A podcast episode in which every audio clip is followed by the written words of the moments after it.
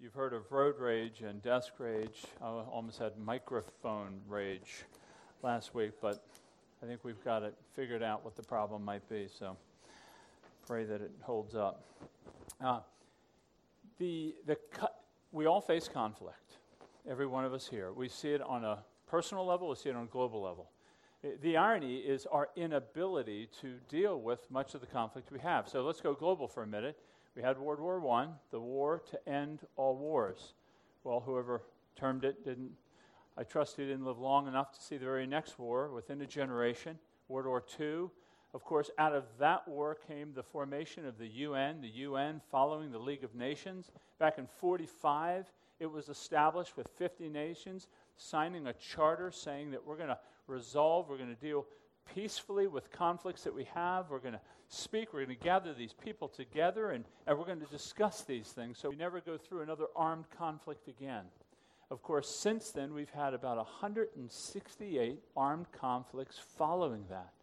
But we have proven our inability as a people to resolve conflict apart from God's grace. So when we drill it back down to our life here, I mean, all of you know I'm sure. You have relationships that you are at least strained with, or perhaps at odds with, or perhaps the relationship has just tanked. And you know the pain associated with the conflict that you have in your relationships. Well, thankfully, Proverbs, Proverbs is a, is a wonderful book. Let me take off my jacket again. Sorry. This isn't a ploy, honest engine. I'm about to go without this microphone. You're going to see how I'm going to handle my anger right now. and I, I told you I was a sinner last week, so you're probably going to see it like in color. Okay, so so when you look at the conflict in your life, Proverbs has wisdom for us. Here's the deal with Proverbs. You know, much of the scriptures teach us about what is right and what is moral and, and things to do and things not to do. What Proverbs affords us is a path of wisdom in the gray areas of life. It's speaking to us about how to handle things that we may not fully know. For example, in terms of conflict, should I confront the person or should I let the person go and just overlook the offense? What should I do with that? I mean, sometimes we don't know. It may be this way, it may be another way. What should we do? Well, Proverbs affords us kind of a path through the tangled web of conflict where it helps to guide us into peaceful relationships. So here's what we're going to do today. I want to look at conflict in your life from three angles. The first angle is going to be just the costs of it. I, I want to sober you to the reality of conflict being very expensive physically, relationally. It's going to have, it's going to have a cost spiritually. And then I want to look at the, the causes of conflict. In other words, what gives birth to it so we can understand it rather than just reacting to it. And then ultimately, I want to challenge you, and, I'm really going to challenge you to, to um, discern what conflict exists in your life and then seek to resolve it. Move towards fixing it and bringing it uh, bringing God's grace to bear on it. So, so let's just look at the cost. I want to sober you to the reality that it's a serious matter. You and I, we all have conflict. If you exist, you have conflict. It, you, you exist in relationships, and relationships have conflict. There's no way around it. It is inevitable that every one of us here is going to have a degree of conflict. The cost is, you know the cost, really. You know the hurt feelings when someone gossips about you. Or perhaps you know the sense of abandonment when someone betrays you, or you get angry when you're ignored. I mean, you know when, when, when relationships go sideways, you get very defensive. I mean, it's a real struggle. It's a real struggle. And Solomon spoke about this. Let me give you just some, some verses here. In chapter, um, in chapter 17, he says this, and I will we post these on the web for you by category so you can listen, pay attention. You don't need to write down every reference. We'll make sure you have them. In 17:1, here's what Solomon says. He says, "Better is a dry morsel with quiet than a house full of feasting with strife." Think about what he's saying there.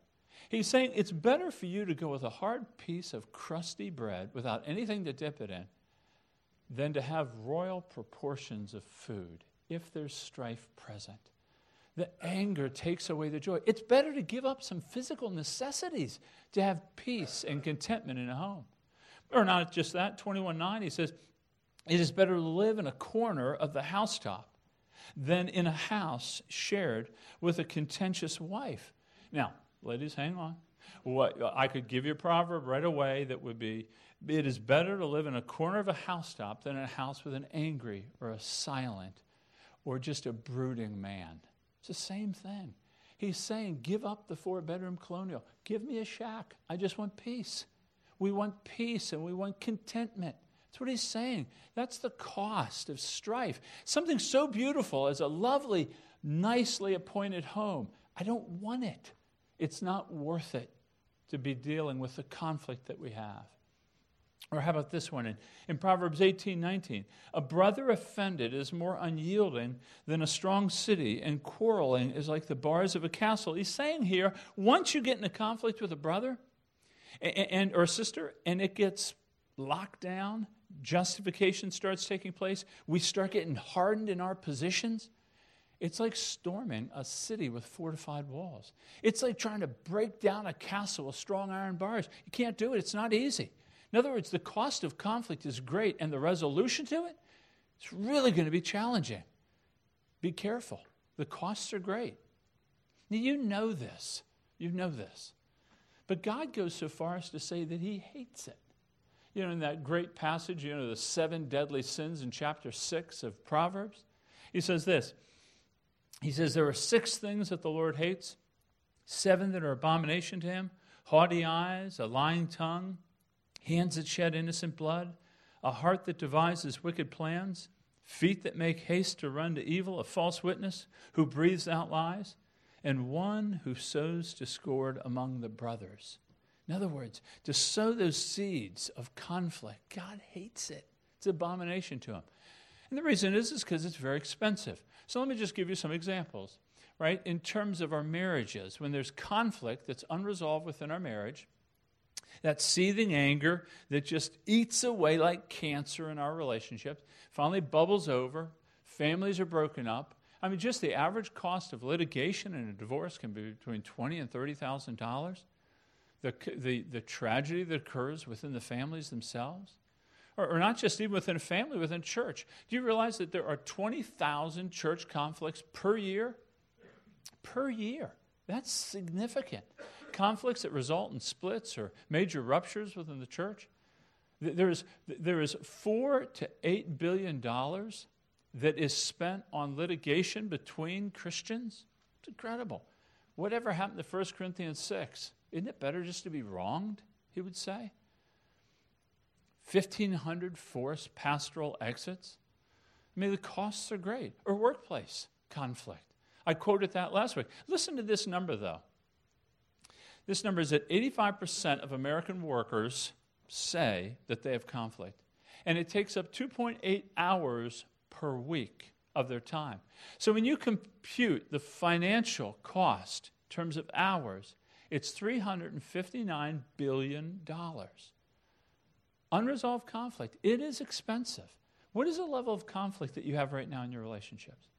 Are you underestimating the cost to you? I mean, when you look at your marriage, what, what, is it kind of a Cold War?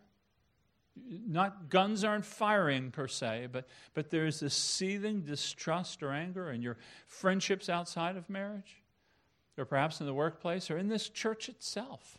Is there conflict within this body here that you just go the other way? You go another way up the aisle so you don't see someone. The costs are going to be great. You know, the costs are going to be on you first. You must remember that. There's going to be, it's, it's exhausting, conflict is. It's frustrating. It causes bitterness. It causes rancor. Uh, but not just the physical cost. Uh, think about the relational cost that comes. Because when you're angry with somebody, it doesn't stay with that person, it bleeds over. It's like hitting your thumb with a hammer. I mean, it doesn't just hurt the thumb, it hurts the whole arm. I mean, it, it, it, just spreads out. That's why when you have a terrible day at the office, you go home, you kick the dog. The dog runs from you. Not just that, or you struggle with your spouse and you take it out on the kids. It used to be the case. You, you just, it, it just spills over to things. Or, or the spiritual cost. You know, James tells us that the same mouth can't produce both praises and curses.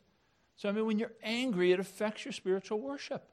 I mean, there is no way that you're going to be able to worship God. We talked about this last week. Worship God with a, with a heart full of bitterness and anger. It just won't happen.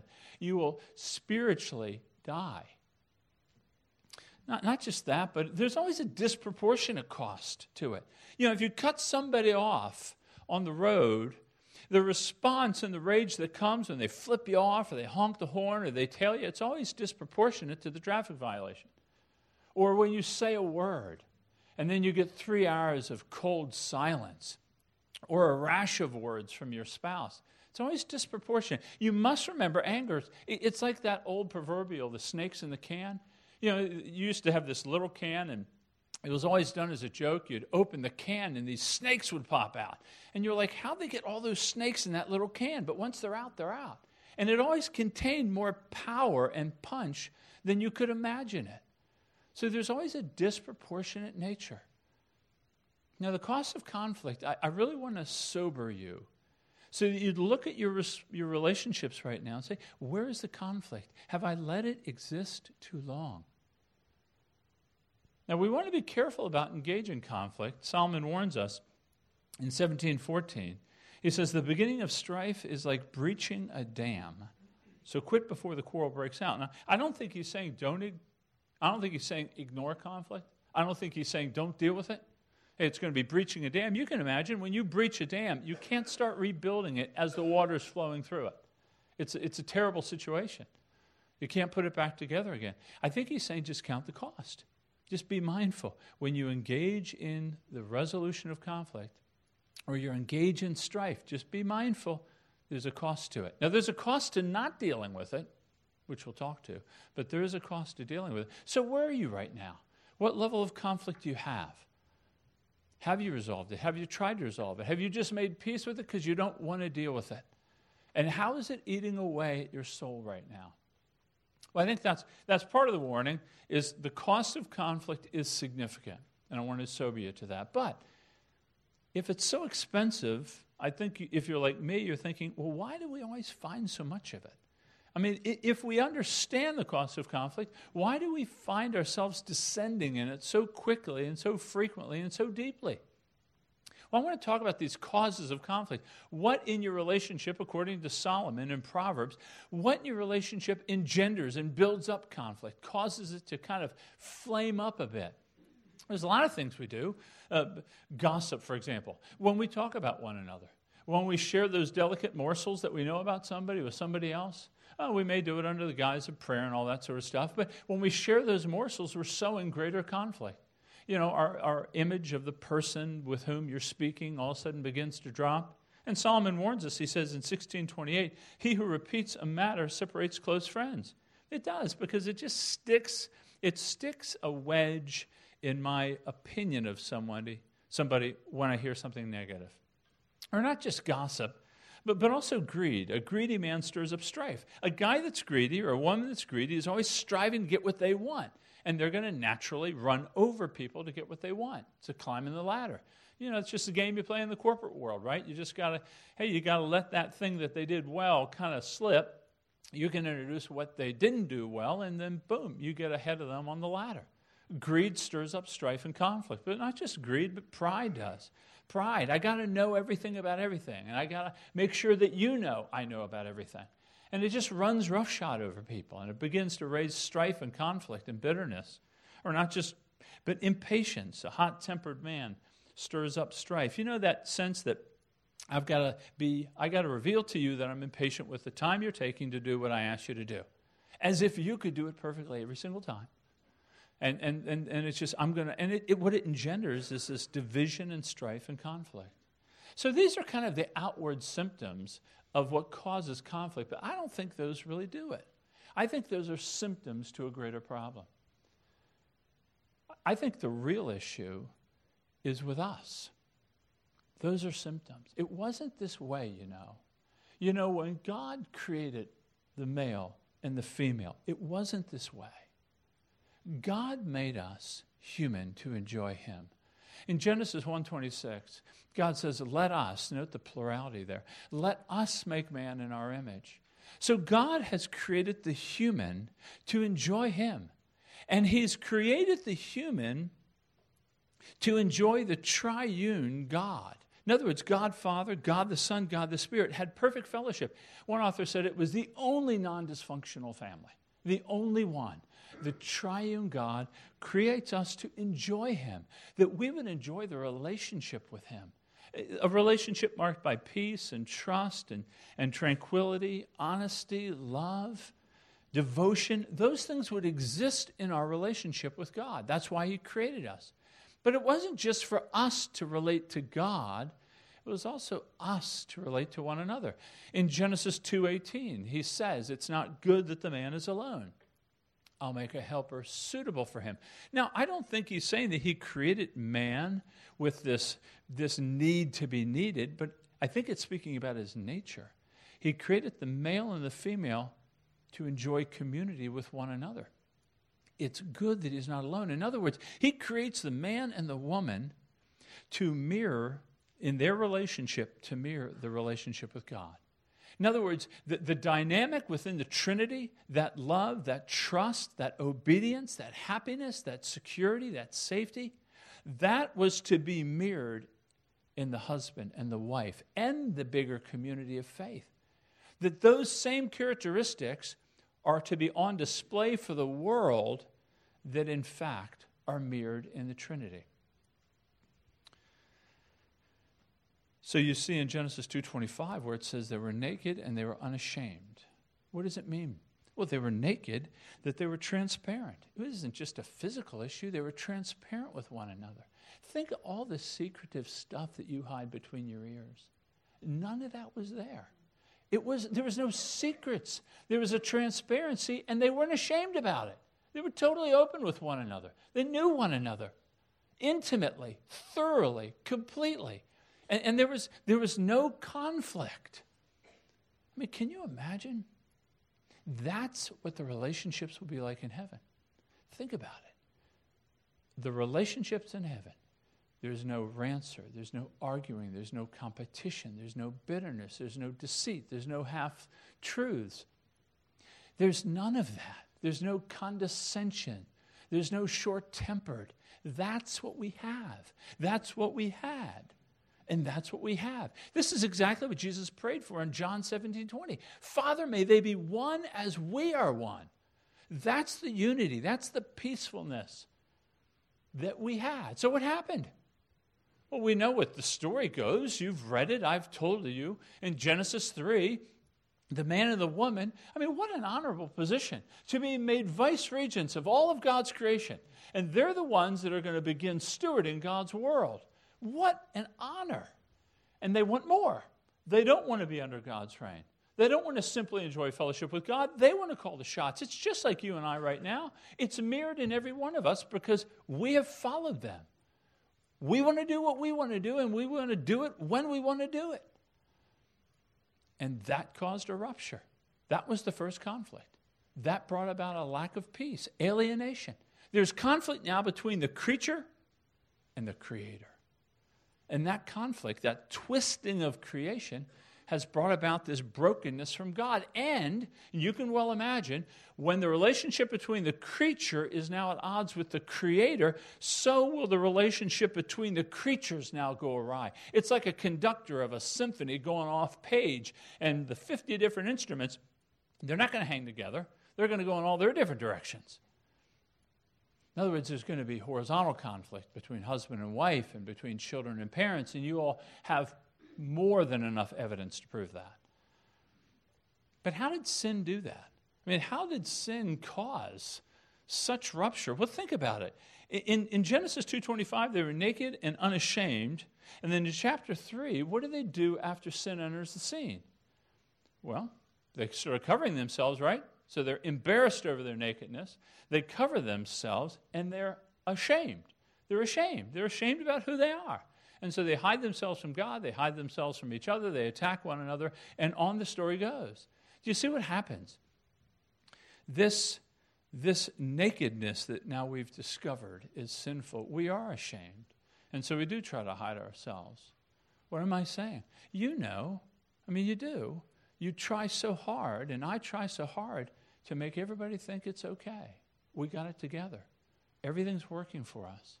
We don't want to let anybody know where we're broken. We don't want to let people know what scares us. We don't want to let people know what we think about them. We don't want to let people know these things. And so we cover. And this desire to cover the shame of our own brokenness that we can't deal with, this, this covering moves me to deceive, to lie, to kind of give half the story, to give false compliments that you may like me. It leads us to doing all kinds of sins because I'm trying to cover my actual brokenness.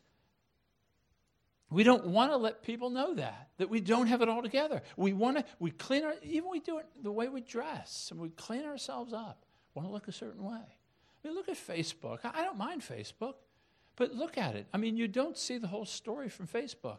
You see pictures of people, and if I just took all their pictures, I would think they got the best life in the world.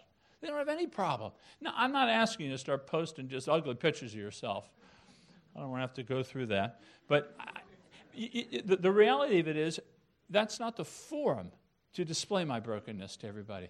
But what I'm saying is, that's the covering that we go through.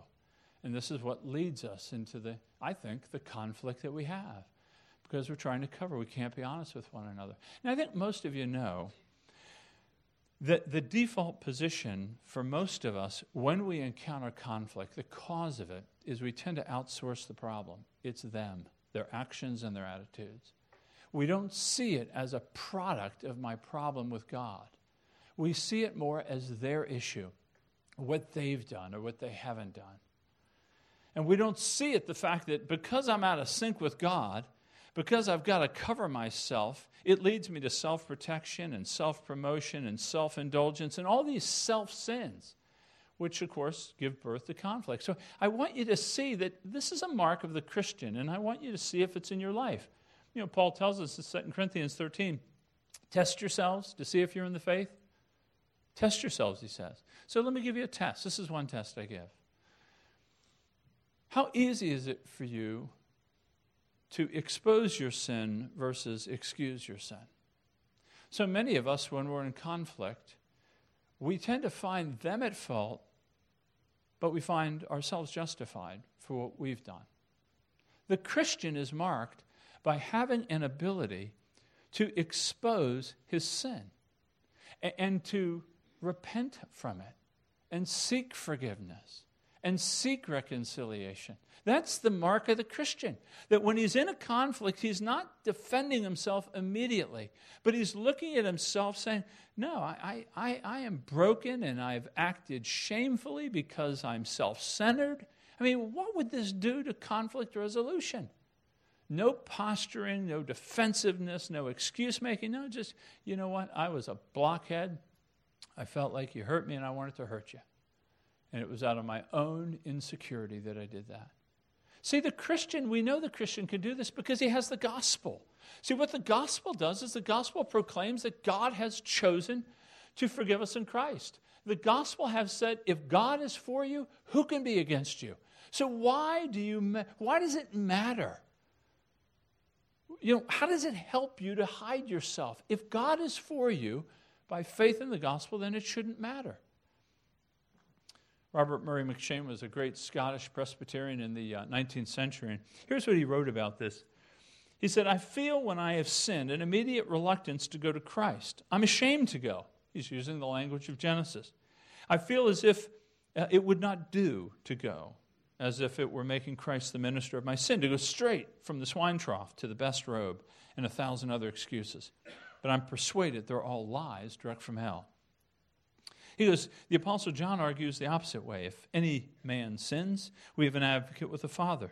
The holy sensitive, the holy sensitivity of the soul that shrinks from the touch of sin, the acute susceptibility of the conscience at the slightest shade of guilt, will of necessity draw the spiritual mind frequently to the blood of Jesus. And herein lies the secret of our heavenly walk. Acquaint yourself with it, my reader, as the most precious secret of your life.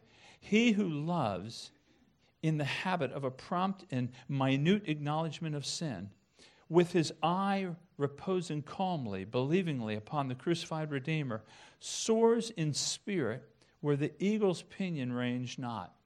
In other words, run to Christ. Those of you who are believers in conflict, run to Him, confess your sins, make repentance with the people with whom you have conflict. So the cost of sin is great. The cost of conflict is great. It will slowly eat you for lunch. The causes of sin are ultimately rooted in our broken relationship with God. But the gospel for the Christian gives us hope and delivers us from despair. But there's more. I think there's a challenge in here. Because if I've told you, hey, here's the cost and here's the cause, what do we do? How can we respond to it? Well, here's the challenge that he gives us. And I just want to give you about, uh, about five principles to consider in the resolving of conflict. I'm going to challenge you that when you look at your life and you kind of assess the conflict that you have, what can you do about it? So I want to give you some thoughts to consider. Uh, number one would be to see conflict differently than you did before. Most of us run from conflict, we withdraw, or we tend to attack. I want to, I want to change your perspective on how we look at conflict. I, I want you to first see it as inevitable. You are dwelling with human beings, you're going to have conflict. The only way you can avoid conflict is if you go to a deserted island and go live by yourself. And there you'll have conflict ultimately with your own soul, anyways. So, but anytime you live with people, you're going to have conflict. There's a spate of books on marriage, and I've referenced one of them to you, but you know, one author titled the book, What Did You Expect? In other words, really, you're having problems? You're having conflict? Or when sinners say, I do. That's the way it goes. I mean, there is going to be conflict with us. You, you have to know it's inevitable. I'm not being a fatalist here, I'm not being a Debbie Downer. I'm recognizing that the nature of man, while apart from the face of God, will have conflict with one another. That's the way it is. And for you not to know that, I think you set up an expectation that will disappoint you time and time again. And you'll put people under, or you'll put people with these expectations that they shouldn't act that way. Parents, again, when you're shocked at the behavior of your children, I'm not saying you don't deal with them, but when you're shocked at them lying to you or perhaps, you know, not being truthful or being deceitful. I mean, really? Shouldn't you know that? Don't we do the same thing as adults? We just do it more sophisticatedly, that's all. We do the same thing. Again, I don't accept that, but I do expect that. So, so, so see conflict differently. I would like you to see it as an opportunity, actually. I think God prepares us for heaven by resolving conflict. I, I think that God brings us from glory to glory through dealing with conflict well. I, I mean, this idea of conflict is a working out of our own salvation with fear and trembling. One sinner dealing with another sinner with the gospel. I think that's how he brings us to glory. I mean, God doesn't glory. He is not going to incrementally sanctify you as you float down the lazy river. It's going to be through the resolving of conflict. It's kind of, in, a way, it's really not different than the old story of the silversmith. You know, so if you're going to purify silver, put it in a cauldron, you heat it up, and you increase the temperature and, of course, the dross, so the impurities of the silver raise to the top. The silversmith cleans out the dross and then he heats up the fire a little bit more, which brings up impurities the lower temperature couldn't bring up. And he does this through a series of increased temperatures. And finally, he looks at the silver and he sees himself and he says, Now it's pure. That's how God brings us from glory to glory to glory. When, when Carol and I have a conflict, it is a time where God exposes my own sin in the conflict that I don't want to see because I'm too proud and I'm not strong enough. And He brings it up for me to deal with. That's how it's dealt with. Working out your own salvation. So I don't want you running from conflict. I want you running to it simply with the grace of God. I want you to recognize it's inevitable. We want to see it as part of God's perfect plan in our life. But secondly, uh, secondly, I would ask you to, to try to ignore it first. Try to ignore it first. In other words, you know, in Proverbs 19:11 it says that it is a man's glory to overlook an offense. There are some things that we can just overlook. Carol calls it words to the wind. Just let it go. I mean, it's not worth dealing with. Who, who knows why they said what they said, or who knows why they did what they did, but just let it go. I mean, it, it, that's probably a good place to start. Just try to ignore it. If you can't, you got to deal with it. I, I understand that, but just try to ignore it. Charles Spurgeon, in lecturing to his students, Charles Spurgeon was a great pastor in, in London in the 19th century. And he talked about in his lectures to his students, so he has a pastor's college and he's training them. He says, I've got a, a blind eye and a deaf ear. And uh, he would reference his blind eye and deaf ear in, in, regard to the criticisms that he had faced and these other ministers would face. This doesn't just apply to ministers, this applies to you as well. But people are going to say things. People are going to say things that are mean. They're going to say things that are wrong. They're going to imply things about you. They're going to misunderstand you. And there's going to be all kinds of. Just give them a blind eye, give them a deaf ear. Just don't listen to it. In fact, here's what he said. He said, um, he said, To opinions and remarks about yourself, turn, as a general rule, the blind eye and the deaf ear. In the case of false reports against yourself, for the most part, use the deaf ear. He goes, I have one blind eye and one deaf ear, and they're the best eye and the best ear that I have. Just don't listen to it. Just try to ignore it. I think there's value. So, first, see conflict differently. And then, secondly, that you would just try to ignore it. And, and then, thirdly, I would say that you would Ask God for a greater awareness of yourself. Ask God for a greater awareness of your own sin. That you really ask Him. I'm not saying this to be, you know, just cutesy. I mean, you're going to ask Him, God, show me where I might be at fault. Listen to what, listen what Solomon says. He says, Whoever belittles his neighbor lacks sense, but a man of understanding remains silent. Whoever belittles his neighbor lacks sense. Do you realize that when you're in a conflict, the tendency is that you will justify your behavior and you will find fault with the person bringing the conflict. And so you belittle them. You make fun of them. You move in self righteousness, you move in pride, and you consider him the village idiot. He's the one that's got the problem, not me. And you begin to demonize him. You begin to look at that issue that they brought and you begin to paint their whole person with it, really. You, you, you work in caricature, is what you do. You know, a caricature is, is high, we see political cartoonists, right? So they have a president. Perhaps the president has large ears. So they'll make them huge ears. So they have a large nose, make it a huge nose. And this is, this is kind of a caricature. You take one part of a person, and usually it's a negative part, and, and you take it and you exaggerate it so it almost distorts the reality of the person. And so when you are in a conflict, you tend to belittle. You tend to find the fault with them, and then you make that a bigger issue than it is.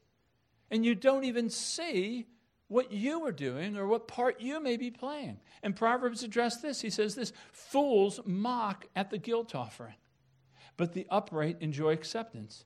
What's he saying? Fools mock at the guilt offering. The fool is the one who can't see his own sin. He's mocking this guy who's making a guilt offering to God because he knows he's a sinner. And he's saying, Yeah, I'm glad I'm, I don't have to give an offering. It wasn't my fault. It's all his issue. Fools mock at guilt offerings. In other words, you're a fool when you don't start with yourself and you don't see the sin that you bring to the conflict. Ask God. Psalm 139, he says this He says, Search me, O God, and know my heart. Try me. Know my thoughts See if there is any grievous way in me and lead me in the way everlasting. Ask God to reveal your sin to you. So, so ask Him a greater awareness of yourself. But then I would also say resist talking about it. Resist talking. Boy, I tell you, we sow major seeds of discord. In Proverbs 17 9, he says, Whoever covers an offense seeks love, but whoever repeats a matter separates close friends. You know, we, when you begin, here's what we do. We're hurt in a conflict. And so what moves us to repeat the story? Well, we want to get we want to get payback. You know, if they hurt me, and if I can tell that story to three or four other people, I'll get it back. I'll, I'll get my I'll exact a penalty on that person by bringing them down to all these friends. But he says love covers an offense. The, the word for cover means to be silent.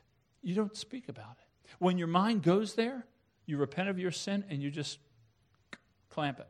You don't speak about it. You don't share it, not even one time. Can you imagine the temperature decreasing and the conflicts in your life if you didn't spread it and repeat it and tell tales over and over? It, exacerbates your own heart. When you go over the story, don't you feel more justified to take the position that you did? You know, and, and, and, I mean, I find myself, you know, you're almost on your toes when you're telling the story again when there's a real conflict because how justified you are. So resist speaking about it to anybody, and it kind of brings the fires down quite a bit. And then the last thing, the most important thing, and of course, the hardest thing, is that you would triumph over this evil with good. Now, this is going to be a mind teaser for you. It, it just is. In 25, 21, but there's hope. So, so let me set you up for how difficult this will be, and then let me show you how great it will be. 25, 21. If your enemy is hungry, give him bread to eat, and if he's thirsty, give him water to drink. For you will heap burning coals on his head, and the Lord will reward you. That is a tough word. The best revenge in conflict is to love them. Here's the tendency you're going to have you want justice. The problem is, your justice is for them to hurt like you're hurting. And so you bring the offended, brings the same hate that the offender brought to him. And this only shapes you in the image of hate. You become that which you criticize when you return the favor. And, and what Solomon is encouraging us, and Paul in, in Romans chapter 12 or 14, is what he's encouraging us is no, bring love to the hate. In other words, return good to the evil that's been given to you. Resolve the conflict by offering forgiveness, exercising love, speaking to the person, going after them, renewing the friendship, not backing away in self defense, but moving forward, trusting the grace of the gospel. Now, this is incredibly clear, I think, when you look at Jesus Christ. He brought love to us who hated him, He did good to those who intended evil. Jesus Christ in the gospel demonstrates this principle to perfection. And he doesn't just reveal it in a perfect way, but he accomplishes our, our forgiveness. So, what brings justice? Not heaping back on them what they gave on you, but by bringing love, forgiveness, mercy to them, being willing to get back in a relationship with them. Now, you ask, okay, I get that. So, so you got people lined up you're angry with them, you're in conflict with them, I'm going to start just doing kindness to them. In other words, if you return hate, you justify their actions, is what you do. If you bring love, you'll exasperate them because they won't know what to do with it. It, it. you're going to you're going to befuddle them through your kindness and through your mercy. You say, but how do I do this? Well, of course, secular. This is where psychology of the world won't help you. Now, uh, psychology does a lot of good things. Secular psychology does explain things and perhaps can explain why you feel the way you feel. Just like the weatherman can explain the weather, or um, a doctor can explain the process of birth, but they can't do it. The weatherman can't change the weather. The secular psychologist can't give you the power to do what I'm telling you to do. In fact, Becky Pippert, she's an author. I quoted her last week. She's written a bunch on evangelism. She's also written a bunch on um, uh, evangelism and the gospel. She's taking a class at Harvard, okay, and this class is called, it's a psychodynamic psychology. And in this, they're having a case study about this psychologist is explaining how a therapist helped kind of uncover this hidden anger that a patient had with, with his mother.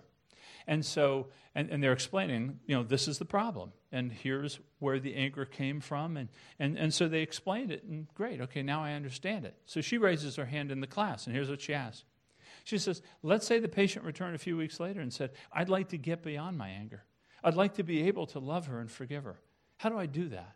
How does the psychodynamic psychotherapy help a person with a request like that? It's a good question. It's a fair question. It's a bold question in Harvard. She says, There was silence. The professor answered, I think the therapist would say, Lots of luck. In other words, you've just hit the cliff. They can explain why you may have anger, but they can't help you deal with it.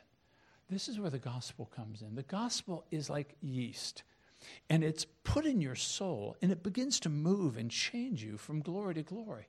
It's believing in the gospel enables us to begin to walk as Jesus walked. Jesus isn't just giving us an example to follow, He's given us His Spirit through the resurrection so that we might begin to act and walk as He does. It gets in us and it begins to change us. We're convicted of sin, we're overwhelmed with the gospel. That, that we meditate on Christ, we think about it, and then we're able to move toward our enemy with love. Listen to what John Piper wrote about this. He says, Most of our anger or conflict towards others is rooted in an inability to be profoundly amazed at Christ's love for us in our sin.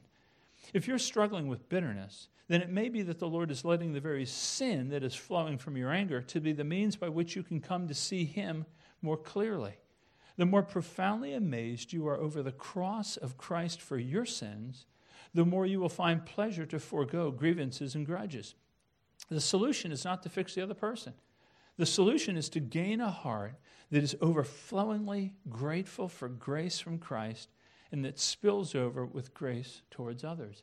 But that's it. For the Christian here, how firmly have you grasped the gospel? And what I mean by that is the wrath of God and the nature of your sin and the work of Christ. How firmly do you grasp it? You know, in Luke 7, when the woman who was a prostitute, used by men all over life, came to Jesus and wept on his feet. And then he forgives her and she leaves happy. And what does Jesus say to Simon when he accuses him of forgiving her? He says, You know, to whom much is, or um, he says, He who is forgiven much loves much. You can love much when you know you've been forgiven much. If you don't understand the depth of your own deliverance, you don't have a chance to walk in love towards those who are your enemies. For the non Christian here, I want to challenge you. How can you overcome your evil? How can you resolve your conflict? You're going to do it on a quid pro quo basis. You're only going to give as much as you're, as you're trying to get. Isaiah in 57 says that for the wicked, for those apart from me, there will be no peace. There'll be no resolution of conflict. I would encourage you, if you have questions for the non Christian, to come forward after the service. But for the Christian here, have you grasped the gospel?